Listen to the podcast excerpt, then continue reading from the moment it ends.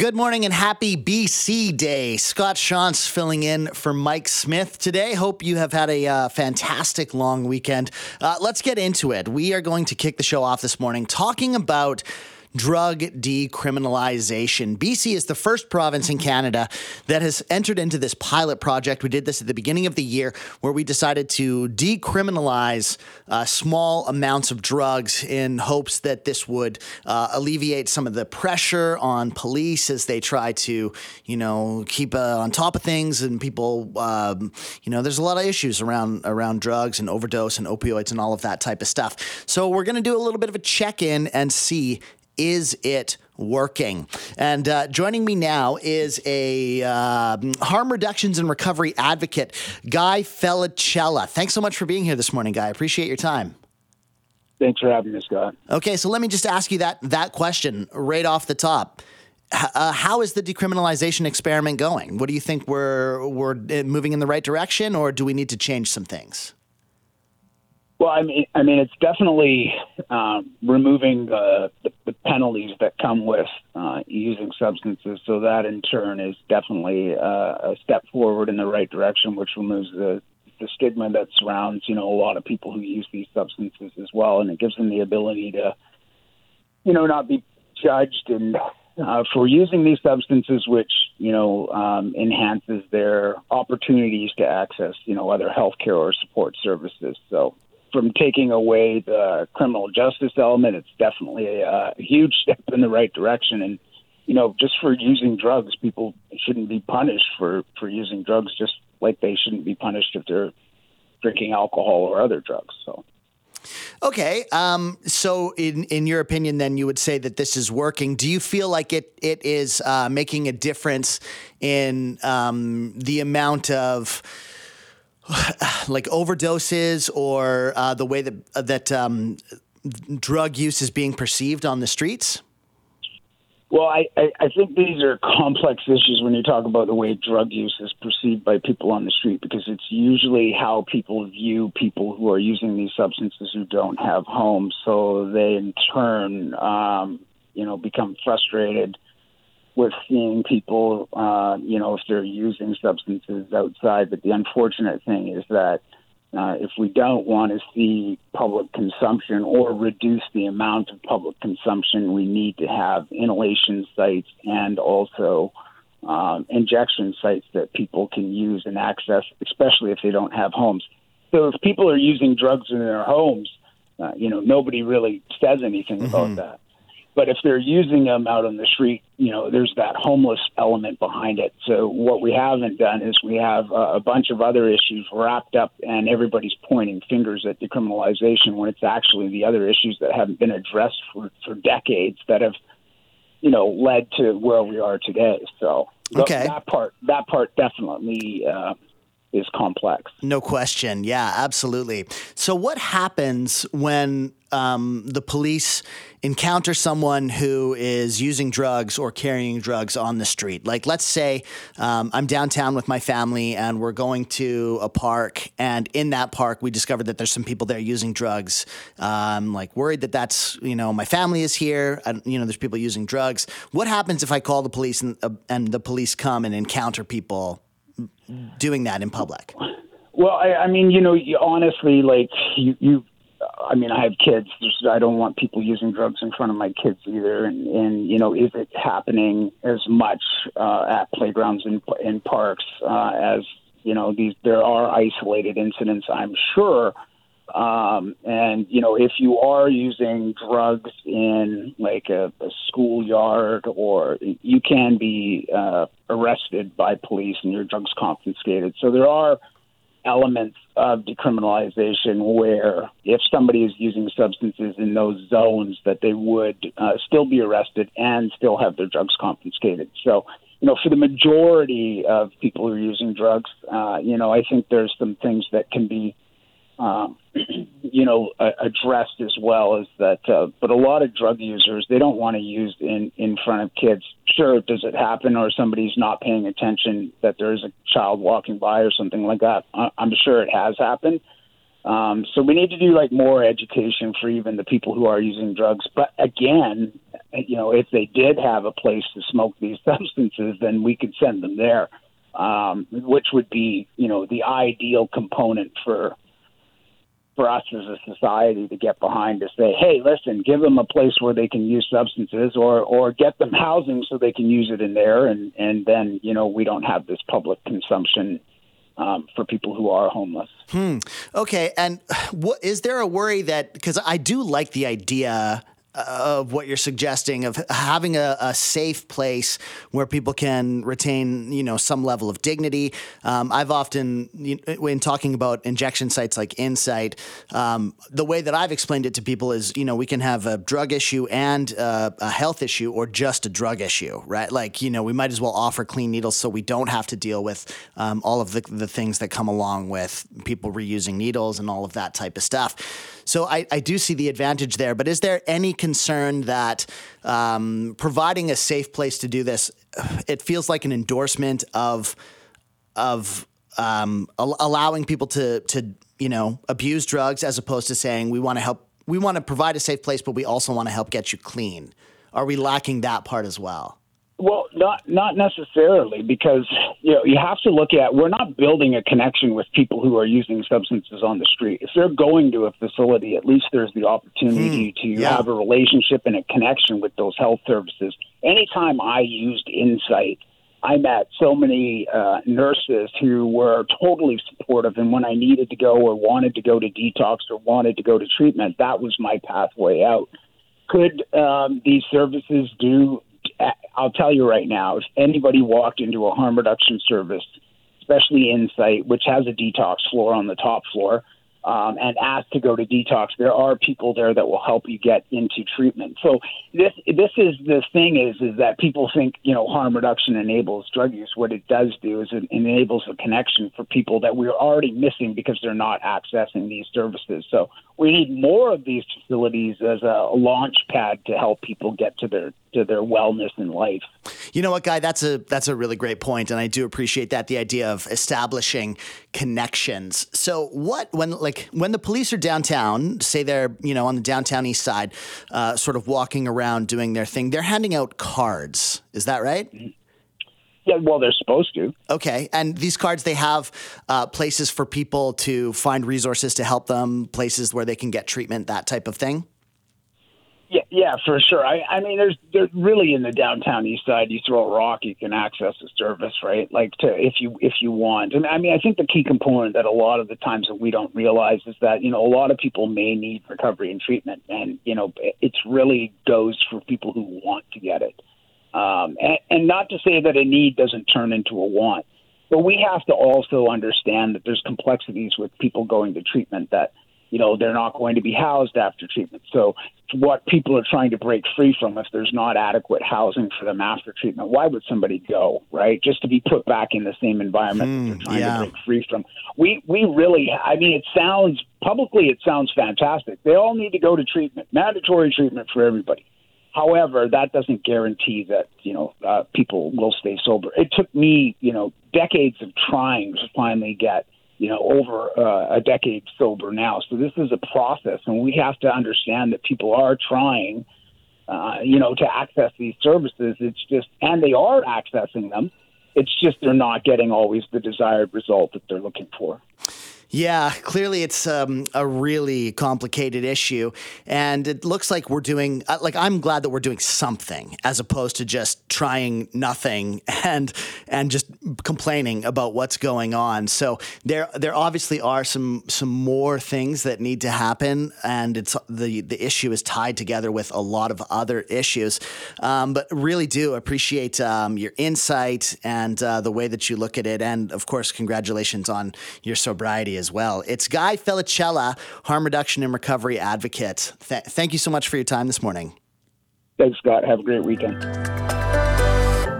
Scott Shantz filling in for Mike Smith. BC Day long weekend. Hope uh, the day is just going fantastic for you and that you are not working. Uh, a lot of people working from home now, as a post pandemic world has shown us that working from home is a highly, highly viable option, and a lot of people really, really enjoying it because it offers them a lot of freedoms that working from an office doesn't. You can manage your schedule a little better. You can work in your pajamas if you need to take some time off to like quickly walk the dog or maybe run a few errands. A lot of people kind of do that and find that it really, really works for them. But we're discovering that maybe it's not as convenient for employers. I mean, no one should really be surprised by this. But uh, here to weigh in, we're talking with uh, Joe Masoodi. For, he's a senior policy analyst at the DAIS, a public policy and leadership institute at Toronto Metropolitan University. Uh, thanks so much for being here, uh, Joe. I appreciate it. Thanks for having me. So here's the question that uh, that I want to ask. Are we st- are we being spied on at home, remote workers? Because there's this idea that if you work from home, it's like, oh, I have this freedom. My boss doesn't really know what I'm doing because I'm at home, and as long as my work is getting done, it's all good. But now we're learning that perhaps uh, bosses are are not being as as loose with that as we initially thought. Yeah, that's right, and uh, that's exactly um, uh, some of the the reasoning that went behind um, why me and my colleagues um, had conducted a uh, national survey um, exploring remote work. Um, particularly focusing on um, how individuals experience electronic surveillance. Um, and so uh, our findings actually do reveal that um, uh, 70% of, uh, of employees working from home have at least some aspect of their, um, of their uh, work being monitored. And and how are bosses and companies monitoring them? Is it through like if you have a company laptop or a company phone or like where are they getting their information from? Yeah, so some of the the, the top ranked um, uh, aspects of uh, of uh, remote work being monitored include um, emails. Uh, they include chats. Uh, that includes um, uh, so those are the, some of the top ranked um, aspects. but we also have much more um, other types of more intrusive uh, forms of monitoring, which could include um, keyboard uh, monitoring or uh, computer screen capture or uh, location tracking, um, as well as webcam uh, video recording. So, do they have to have like permission or anything to do that, or is this something that they can just do because you're an employee and they don't have to tell you about it? So, uh, so in Canada, uh, the the main um, mechanisms uh, that would be um, used to regulate um, this type of uh, remote work um, surveillance would be privacy legislation. Uh, so, uh, the the current landscape is that um, privacy laws are quite uh, it's quite a bit of a patchwork. So individuals who happen to work in certain sectors um, would have privacy protections through instance through uh, for instance through the Privacy Act or through PIPEDA, um, or if, if individuals um, uh, are working for um, a unionized uh, labor force, they would uh, receive some protections through uh, through that avenue. Um, but that leaves aside a whole um, other other employees who don't fall in any of those aforementioned categories. That leaves those individuals with fewer protections. Hmm. Okay. So, it, like, our this is. I think we all sort of have this idea that our bosses are probably able to check our emails. You know, if you have a, a corporate email address, like I have a work provided laptop that I take home when I'm finished my day, and I send all of my work communication through my laptop. I surf all sorts of websites and stuff. Is like, are my bosses seeing every single thing, or is it like, oh, they have certain flagged words. Like if I type in a certain word, then maybe that that gets alerted. Or they act like is there actually a team of people somewhere you know underground seeing every single thing that happens or is it only when they're alerted to it? Right. So uh, so uh, there's so I guess uh, what what I should probably note here is that there's nothing inherently nefarious um, on the part of employers that are looking to, for instance, um, monitor employees. Um, that type of there can be a type of monitoring that takes place that could be very beneficial to the professional growth and development of employees. For instance, I think a little getting a little bit of feedback from your employer, a lot of employees would like. Um, that provides a lot of support uh, again for for professional development and growth. Um, but the issue is when that type of surveillance can become excessive. Um, that's when um, you get into a whole range of different types of um, unintended consequences and costs that come uh, towards not just the employee, the worker, but also um, the the organization um, and society as a whole, really.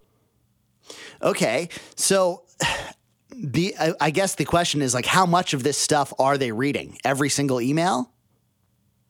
So it. I mean, I, I, can't really provide you with an uh, with an answer uh, in terms of um, uh, in, in more of a specific answer. That a lot of that depends on context. There are different types of um, businesses and employers that um, utilize different types of technologies, and it's all very contextual.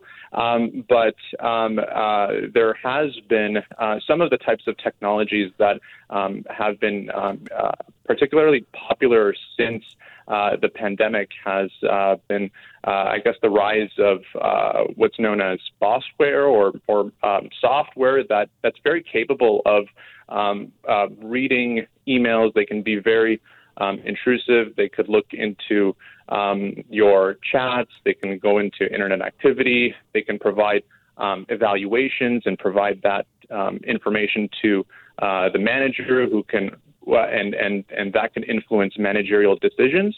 So some of the technologies can be very um, invasive. Hmm, okay, so we should be always aware that uh, that we could be being watched. Not necessarily that we are, but that we could be. How is this going to change work from home? Do you think that?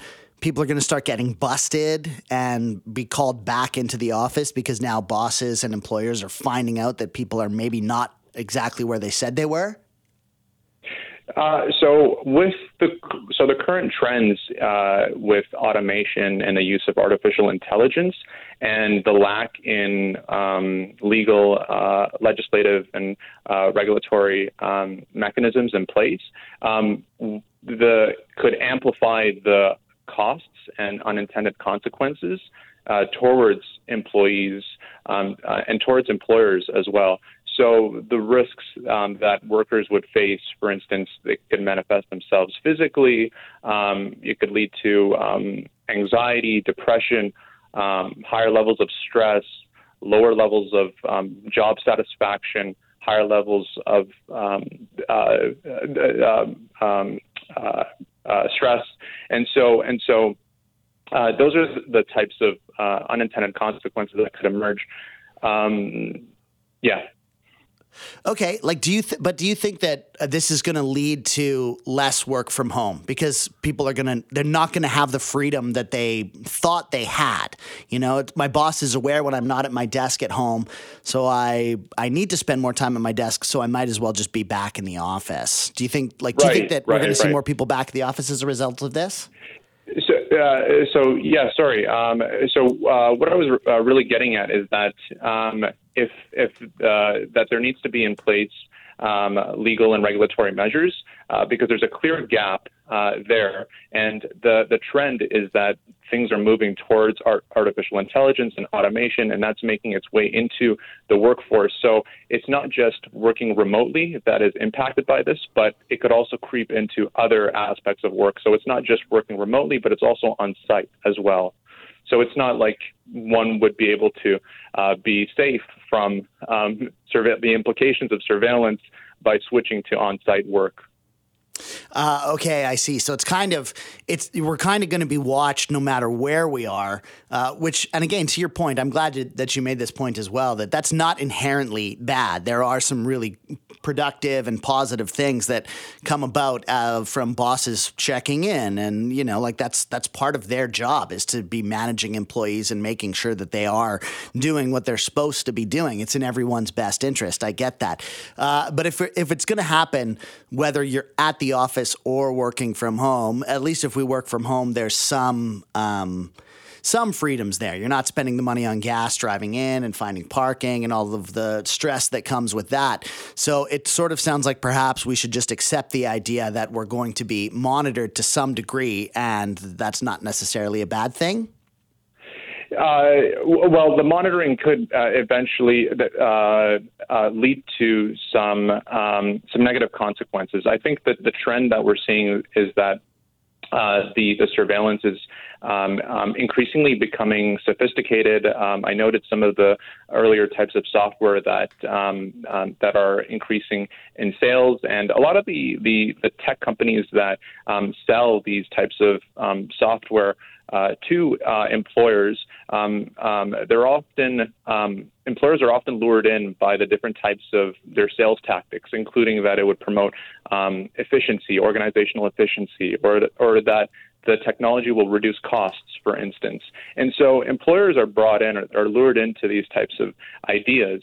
Um, but um, but when you're continuously automating those processing processes, those can lead to um, a lot of negative outcomes for the uh, employee. It could create decisions that would um, influence managers and ultimately impact the employee in very real ways, including impacting um, um, whether they are promoted, whether they're demoted, or whether they're even terminated. So that's the cause of that's the area of concern uh, that we need to be focused on. We need to kind of introduce. Um, uh, we need to define the guardrails that are that would be necessary um, uh, that would be placed around these types of technologies. Interesting. Joe Masoodi, he's a senior policy analyst at the DAIS, a public policy and leadership institute at Toronto Metropolitan University. Thanks so much for your time this morning. Really appreciate it. I'm glad to uh, to, to to be here. So thank you for having me.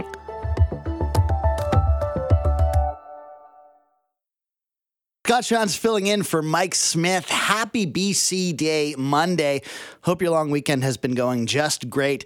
Have you heard the term greenwashing? Do you know what that is? It's something that is uh, common out there, um, and it's becoming more and more prevalent. Uh, probably might have heard it from the likes people like uh, Greta Thunberg, who we love. You all come to us young people for hope. How dare you? You have stolen my dreams and my childhood with your empty words.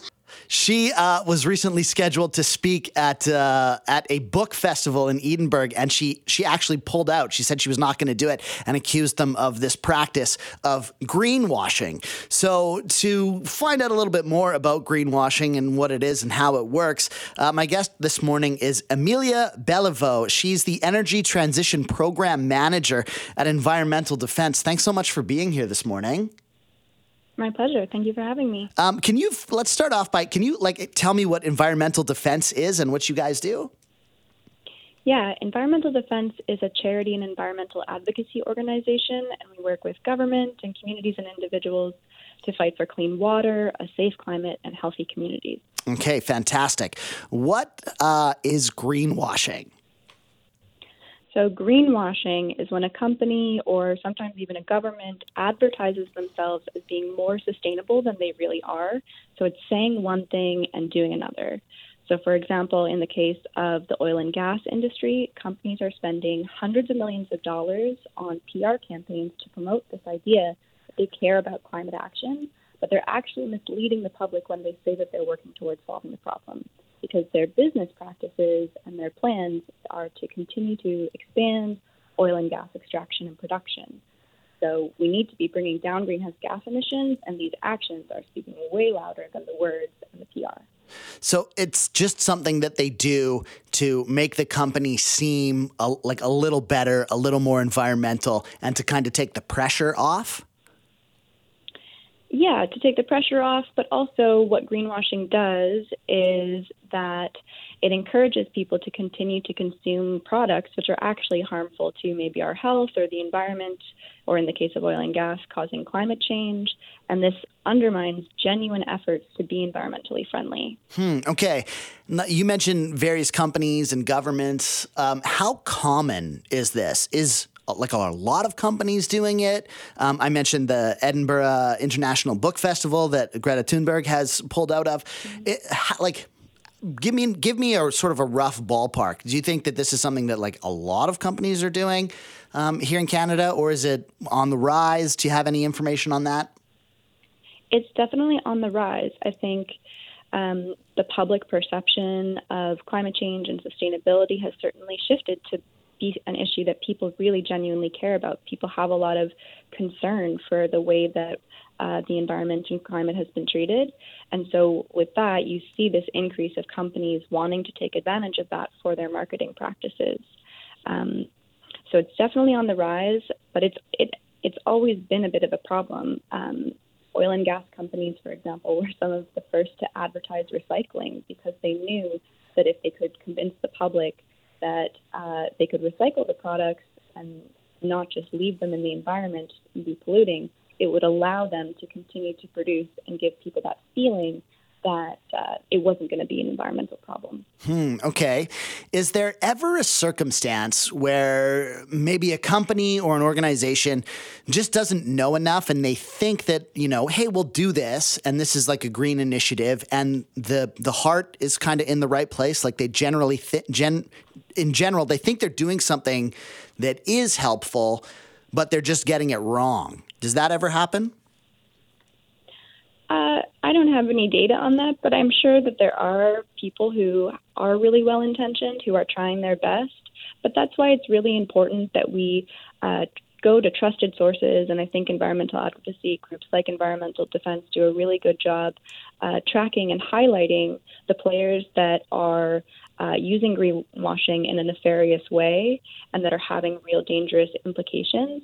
And I think that, you know, maybe there are little guys out there who are trying their best, and I don't fault anybody for trying, but I do think that like we need to be concerned when this practice of greenwashing allows companies, especially the big polluters, off the hook for really dangerous and, and damaging environmental outcomes. Yeah, and one of the things that I I often find myself think I think this way when I see one of those big environmental polluting companies make a statement about some sort of environmental initiative, I kind of ask myself, I'm like, do these people think that we're stupid? Like, we know you're a massive polluter and you're totally just saying this to to try to dupe us into thinking that you're a little bit better when we know you're not. But like, do people fall for like it must be working if they continue to do it? Like, are people falling for this?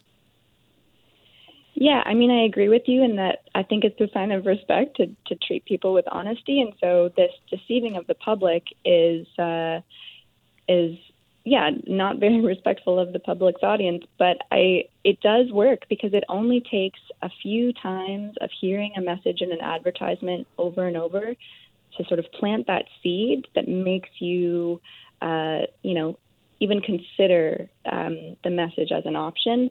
And we're, as much as we all like to believe we're not susceptible, um, it can happen to the best of us.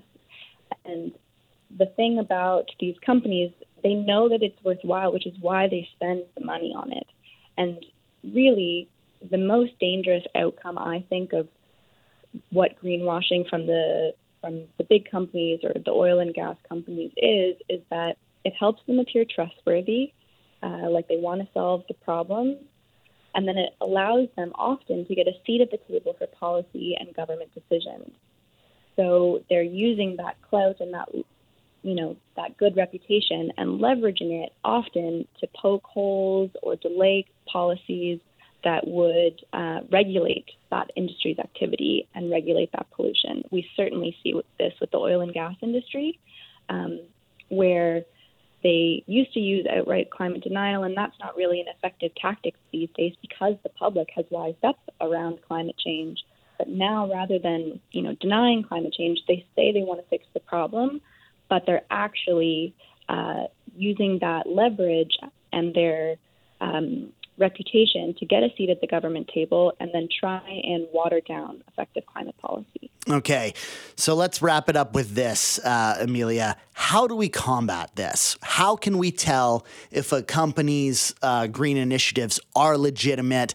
And how do we uh, educate ourselves and educate others about the companies that aren't doing this legitimately? Yeah, I think it's important to keep an eye out and think critically about the advertisements you see um, what's being sold and you know whether that brand is uh, somebody with a trusted reputation. I think finding trusted sources like Environmental Defense who do work on greenwashing to debunk some of the myths that different companies are putting out um, can help you be uh, a little more well equipped to have the facts on your side. Um, and then greenwashing can also be unlawful. So, for example, the Competition Bureau of Canada recently launched an investigation into advertisements from a group of oil and gas companies because uh, the content of those advertisements is misleading to the public. So, things um, or institutions, rather, like the Competition Bureau, are also there to help consumers uh, know who's on their side. Amelia Beliveau is the Energy Transition Program Manager at Environmental Defence. EnvironmentalDefence.ca is their website where you can get some more information. Talking about greenwashing. Thanks so much for your time this morning. I really appreciate it. Thank you for having me. Scott Shantz filling in for Mike Smith. Happy BC Monday. Hope you're having a fantastic long weekend. We've been talking about greenwashing, environmentalism, uh, what the things that like companies and organizations and even governments do uh, as a way to sort of appear more environmental. They do this to make us feel better about buying their products and to sort of alleviate some of their own guilt when in reality these things may or may not be actually what is best for the environment And uh, one of the things that has been uh, sort of a topic of conversation, especially here in the lower mainland, is single use plastics. Uh, we've gone from plastic straws to paper straws. We've gone from plastic like forks and knives at takeout places to like wooden, bamboo ones. Uh, play, people bring their own, which like all of these things are theoretically good. But another another step in this in this like line is happening as uh, the government of Canada is considering banning plastic food packaging. Like you know when you go to the grocery store, a lot of our food, a lot of the stuff we consume is packed in plastic. And that stuff just gets opened, used that one time, and thrown away. Now, or recycled in some cases, but you know, it gets used once and then goes back into the system. And is this the right thing for the environment. So, uh, here to help me unpack and decide and, you know, sort of understand a bit more is David Clement. He's the North American Affairs Manager for the Consumer Choice Center. Uh, thanks so much for being here, David. Are we going to see the elimination of single use plastics in our food products? I really hope not, because it is backwards policy from a cost perspective it's backwards policy from uh, a food waste perspective, and it's also backwards policy from an environmental perspective uh, in terms of the, the total emissions used to create the, the plastic um, packaging that we use for food items, uh, which obviously increase their shelf life uh, versus the alternatives and what those alternatives would be and the energy required to make those. And so, at, at three different very important points, right, we're in high inflationary times. This obviously increases costs. Um, Canadians are using more food banks than feels like ever. Uh, because of that, this would increase food waste. Um, and it would be worse for the environment um, from a net as- aspect of, of total emissions um, for a variety of different reasons. And so it really is backwards policy and a huge step in the wrong direction.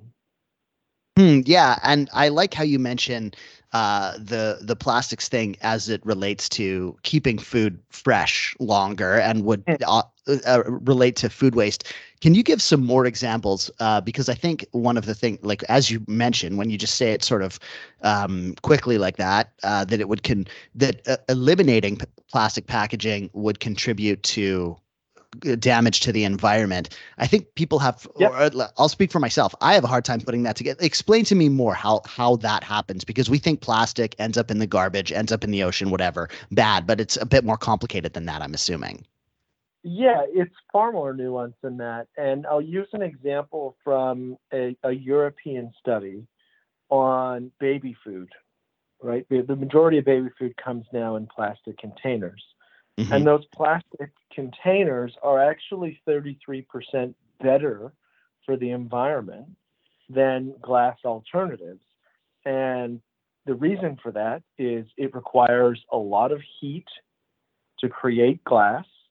glass is particularly heavy to transport, um, significantly heavier than plastic.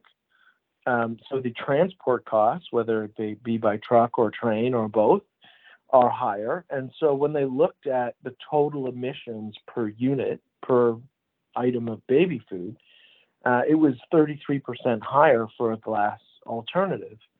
And now multiply that by everything else that would be have to be replaced by either um, glass alternatives for food safety reasons um, or paper in many instances, which is not better for the environment um, in most instances either. And we have a real kind of double edged sword here where it's significant, it's incredibly costly. Um, and the federal government has admitted that it's costly uh, because in the, in the proposal, ironically, um, they've created an exemption. Uh, and they've created an exemption for independent grocery stores and health food stores and other smaller retailers.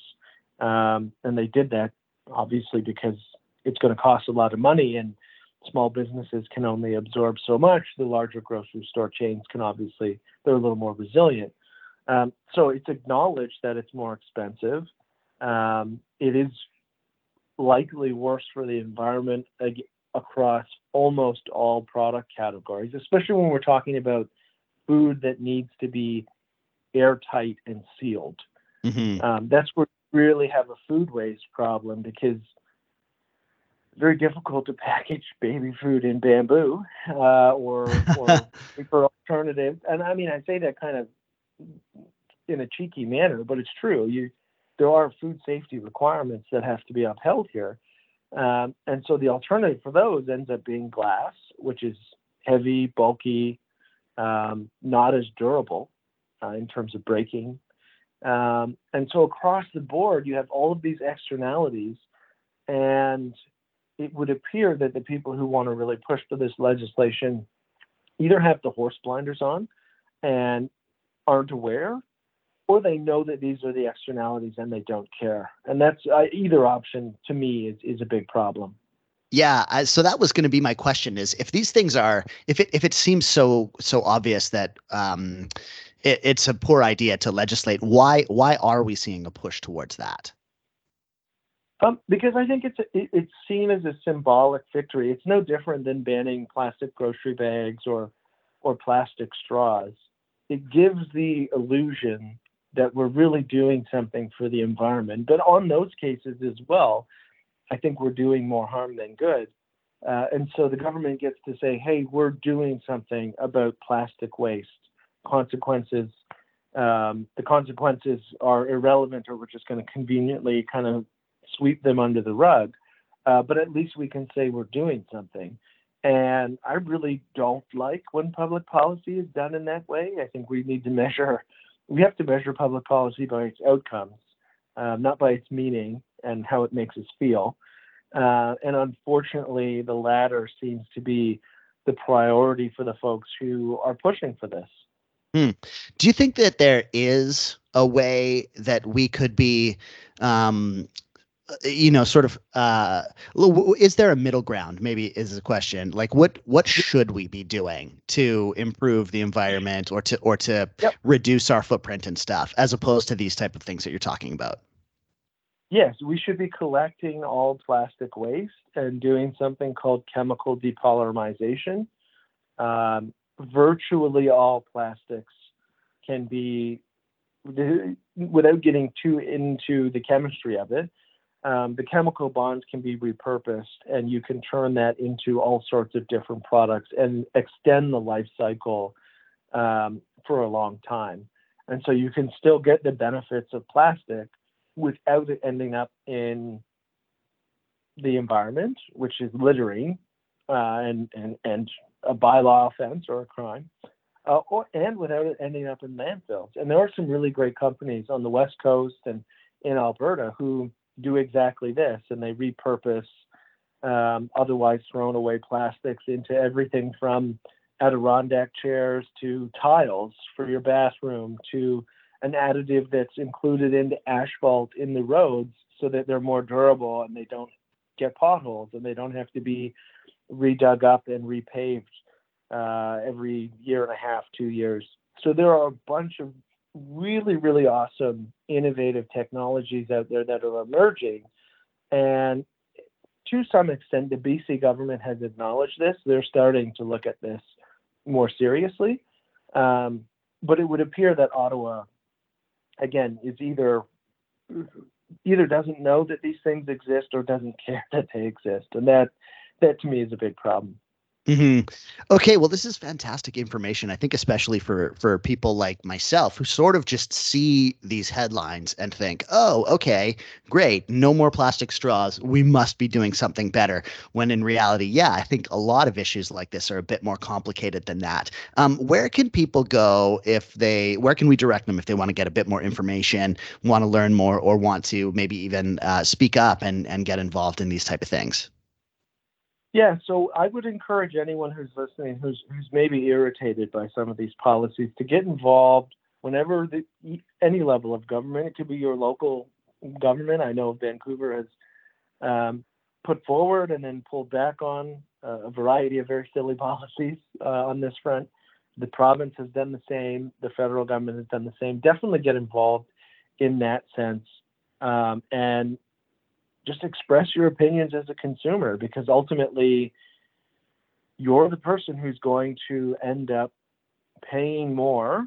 Um, and if you are like me and you care about your environmental impact, uh, in many instances, the, the, the system the government is mandating may end up being worse for the government. So I encourage people as consumers to to kind of raise their voice when when possible um, and just explain that there is a better way forward. It's not ban or landfill.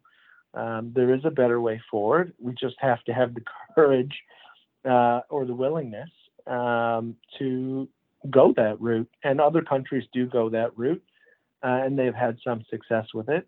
And as we follow that, we can still have all the modern conveniences that we have right now without the irritation of your plastic straw or your paper straw disintegrating a quarter of the way through your drink, while at the same time not having it end up in the ocean or a river or a public park or anything like that. And so there is a middle ground here, and uh, it's I think it's worth fighting for.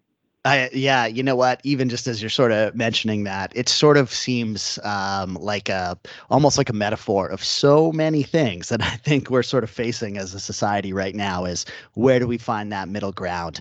Um, David Clement is my guest. He's the North American Affairs Manager for the Consumer Choice Center. Thanks so much, uh, David. And you can find more at uh, consumerchoicecenter.org. Thanks again.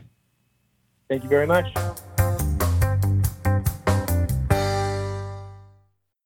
Scott Shantz filling in for Mike Smith on your BC Day long weekend. Hope the weekend's been awesome. It's been great weather. Uh, it's been, you know, marginally hot uh, dry pride yesterday. That was fantastic. Uh, one of the things that people are talking about a lot right now is climate change and changing weather. It's been this long, hot summer that we've had here. Temperatures are breaking all over the United States, temperature records, and in other places, Europe, places like that. A lot of climate change, a lot of uh, weather, and with it, one of the things that I, I definitely didn't anticipate, uh, but we're starting to see happening changes in insurance rates. Have you thought about your insurance lately and how much it costs and whether you have adequate enough insurance? I know that this is something that crossed my mind uh, with all the forest fires. There was a fire up on Mount Seymour earlier this summer. My house is near Mount Seymour and it was totally safe, but it did make me think I wonder if my insurance covers my house if it gets burned from a forest fire. Does that happen? And if so, do I need to upgrade my insurance in the event that this happens in the future? Here now to help us sort of unpack and understand how this is uh, going to play out, Rob de Pruis. He's IBC's National Director of Consumer and Industry Relations. Thanks so much for being here, Rob. Thanks for having me, Scott. So tell me, is insurance going up as we're seeing these weather patterns change? Well, it's not a simple answer because everyone's insurance policy is different, and no one single event automatically increases premiums. Having said that, we know that inflation and the replacement cost of people's homes are increasing. And we've got not only wildfires, but we've got flooding and storms and tornadoes all across the country and around the world that are putting pressure on people's premiums. So, are people like, are there more houses or vehicles or just things that are insured in general being lost and being claimed now than, say, 10, 15 years ago? There's actually more of these events. We're actually seeing an increase in severe weather, both in frequency and severity. So, over the past decade, the insurance industry has been paying out, on average, about $2.2 billion in severe weather. The decade before, that number was just over 600 million. Wow. So we're just seeing a lot more dollars being impacted, just a lot more of these events from coast to coast. And it just makes sense that that money being paid out is going to, the cost of that is going to be passed on to the consumer. That's one area, yes. It's directly related to claims costs.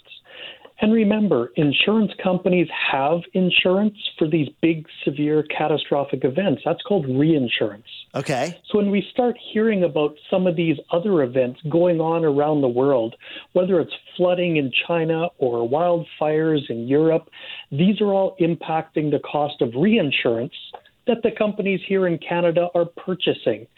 So some of those costs can put pressure on individual homeowners and tenants' insurance premiums. Hmm, yeah, it's just that it get, just gets passed along, right? Just like inflation.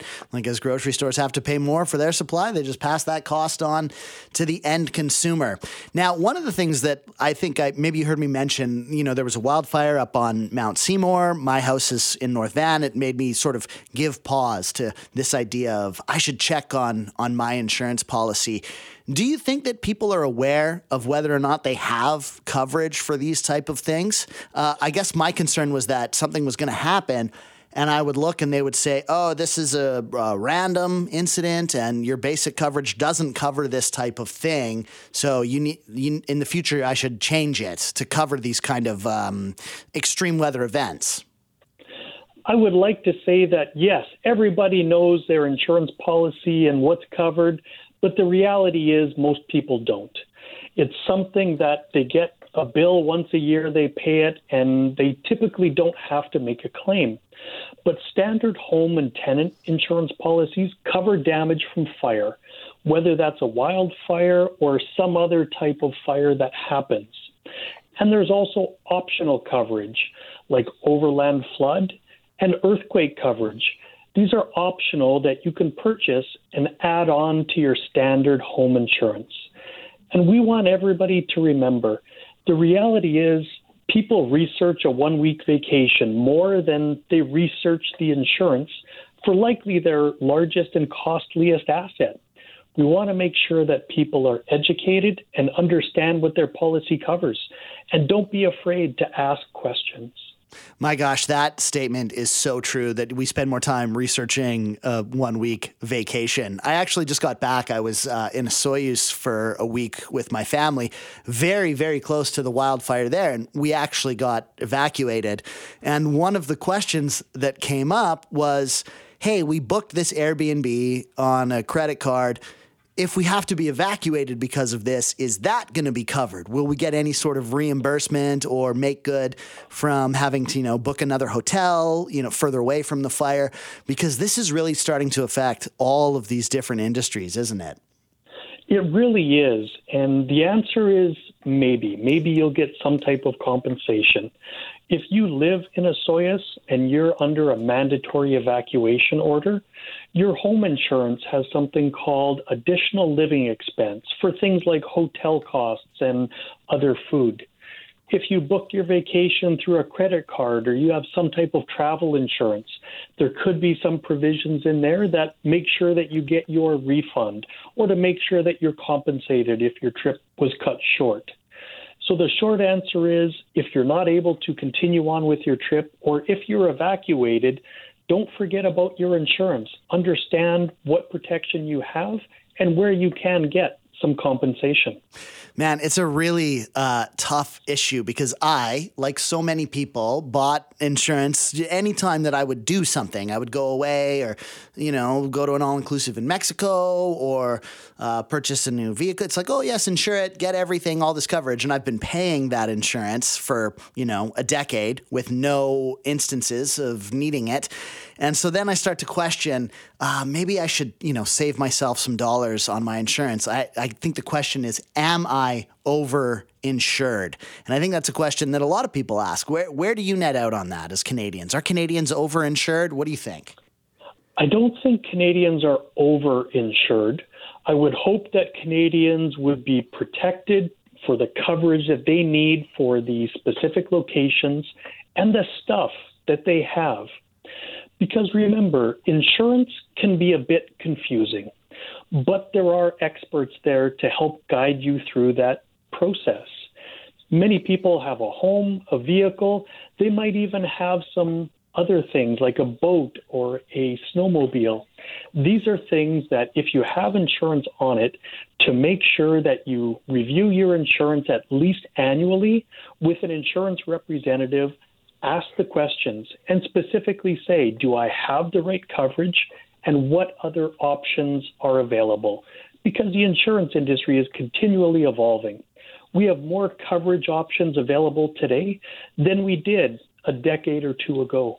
And of course, the last thing that any of us want is to find ourselves in one of these scenarios and not have adequate insurance. Rob de Pruis, he's IBC's National Director of Consumer and Industry Relations. Uh, thanks so much for, for your time this morning, Rob. I really appreciate it. Thank you very much for having me. For most of us, crime is something we see on the news.